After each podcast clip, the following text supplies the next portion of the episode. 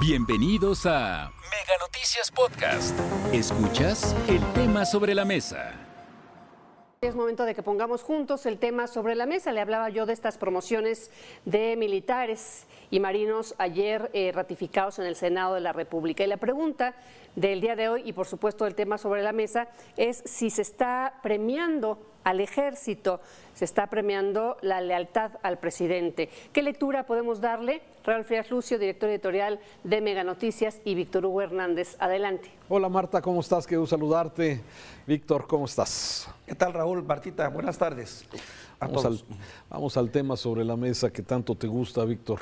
Esta discusión, bueno, de alguna forma. A ver, he escuchado con interés los entrevistados que hemos tenido a lo largo del día eh, sobre el tema eh, de estos ascensos a 87, marinos, 87 marinos y 302 miembros del ejército, ¿sí?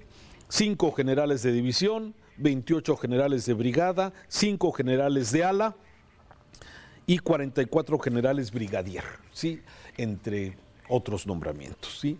A ver, dentro de, seguramente dentro de la vida castrense, pues imagino que es lo normal, o sea, hay procesos en donde van ganando eh, los ascensos desde que entras como cabo y, vas ascendiendo conforme vayas preparando, te vas estudiando y de alguna forma podría llegar a general que pues es el top de top, ¿no? Ser una carrera, pues, una carrera, militar. ¿sí? Y en el mundo de la vida castrense, pues es lo normal, me parece que es correcto. Pero el tema es, Víctor, que hoy los miembros del ejército mexicano están en una infinidad de actividades de carácter civil. Y de ahí exactamente su importancia. Si tú vas a meter a tu casa, por ejemplo, si contratas a un jardinero, si contratas a una persona que te ayude a las actividades domésticas, pues te vas con cuidado, quieres saber quién es, quién te lo recomendó, de dónde viene, si es el jardinero de los de, al lado, en fin, de alguna forma pues saber qué va a pasar. Y me parece que cuando los miembros del ejército están ya en un sinfín de actividades de carácter civil, lo menos que se espera es que, bueno, pues se sepa quiénes son.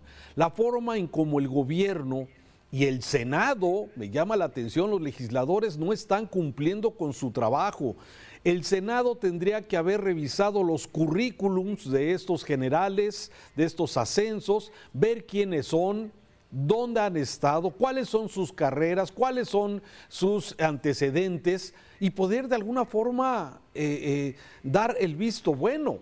Pero como estamos viendo hoy que hay una... Eh, imposición del Poder Ejecutivo al Poder Legislativo, pues entonces de nada sirve. Y esto que los de oposición se quejan, dicen es que nos entregaron los nombres, pero no los currículums, y nos lo pasan para que pase y lo, eh, se palomen estos ascensos. Me parece que en la vida castrense no tendría nada de extraño, pero cuando ya tienen actividad civil, Víctor, me parece que sí hay razones para saber quiénes son los que están recibiendo, digamos, el visto bueno, la promoción de parte del ejército y tendría que ser palomeado por el Senado de la República. Sí, Raúl, mira, e-, estos nombramientos a mi juicio y a mi entender que forman parte de la vida normal del ejército, o sea, finalmente haces una carrera en la que en un promedio de cuatro o cinco años tú vas ascendiendo dependiendo también de tus cursos, de tu experiencia, de tu servicio activo, de tu trayectoria, que es lógico, meritorio, entendible y, válido. Este, el asunto está en que todo esto se da en un contexto pues, sumamente polarizado. En un ambiente en el que la percepción que te queda es que hay una, hay una, una supremacía, un, un, un sobreejercicio, una imposición del Ejecutivo sobre los otros poderes y que también se da en un contexto de la Guardia Nacional y de un ejército que se está transformando al menos en parte en una Guardia Nacional que es un pilar fundamental para el tema de la seguridad. Todo eso, pues bueno, te obliga obviamente a preguntar, ¿no?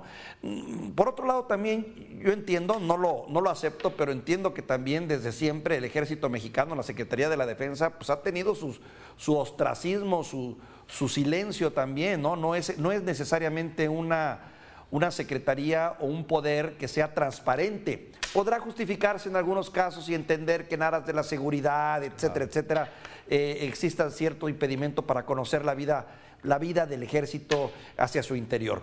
Pero sí también me queda claro que apostar todo a una institución, así sea el ejército, es un error porque está visto y probado también que también en el ejército se dan actos de corrupción, como han venido saliendo ahora con el tema este de, este grupo de Guacamaya que ha dado revelaciones interesantes, o que también está visto que si tú agarras militares y los pones en el ejercicio de una actividad público-administrativa que era históricamente de políticos o de burócratas, son susceptibles a la corrupción también.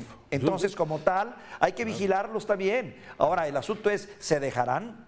¿Estarán dispuestos ellos a la transparencia? Es, otro, es, otro tema, es otro tema. Sí, a ver, el ejército, desde luego, es, eh, como, es, como institución me parece que, bueno, ha llevado este camino.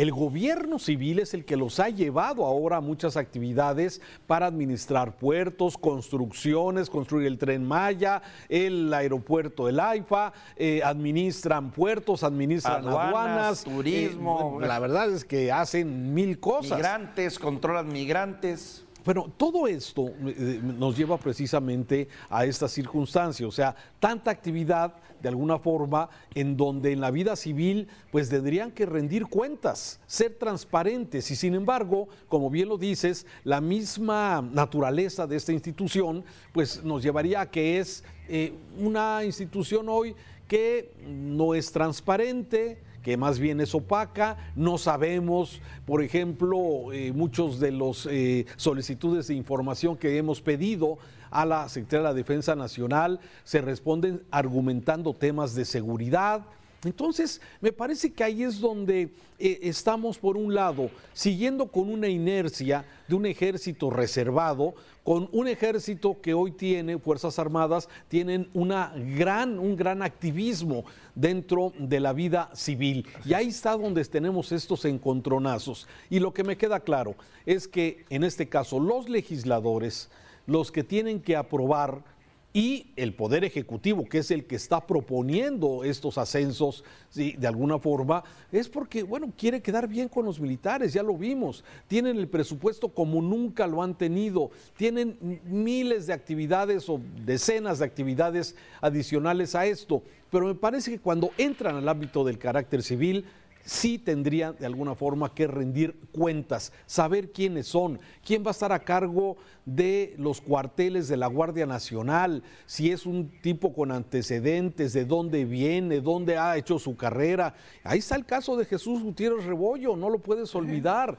Un, a ver, generalísimo, generalísimo. Sí, y además encargado de la guerra antidrogas en México, pues que acabó en la cárcel y embarrado. O sea, esas son las malas experiencias que hemos tenido. Sí, Cienfuegos, que salió liberado y que nos lo regresaron allá en Estados Unidos, seguramente luego de la intervención del actual gobierno en proteger a miembros del ejército mexicano. Yo no puedo decir si es culpable o no, si estaba, había sustento o no, pero bueno, los señalamientos y la detención ocurrió concretamente en California, en Los Ángeles. Entonces, a ver, Víctor, sí me parece que hoy el ejército en actividades de seguridad civil, sí tendría de alguna forma que exponer quiénes son los que van a estar al frente de estos cuarteles de la Guardia Nacional y desde luego que se sepa como hoy si, si el presidente nombra un secretario de gobernación, a un secretario de comunicaciones, a un secretario del medio ambiente,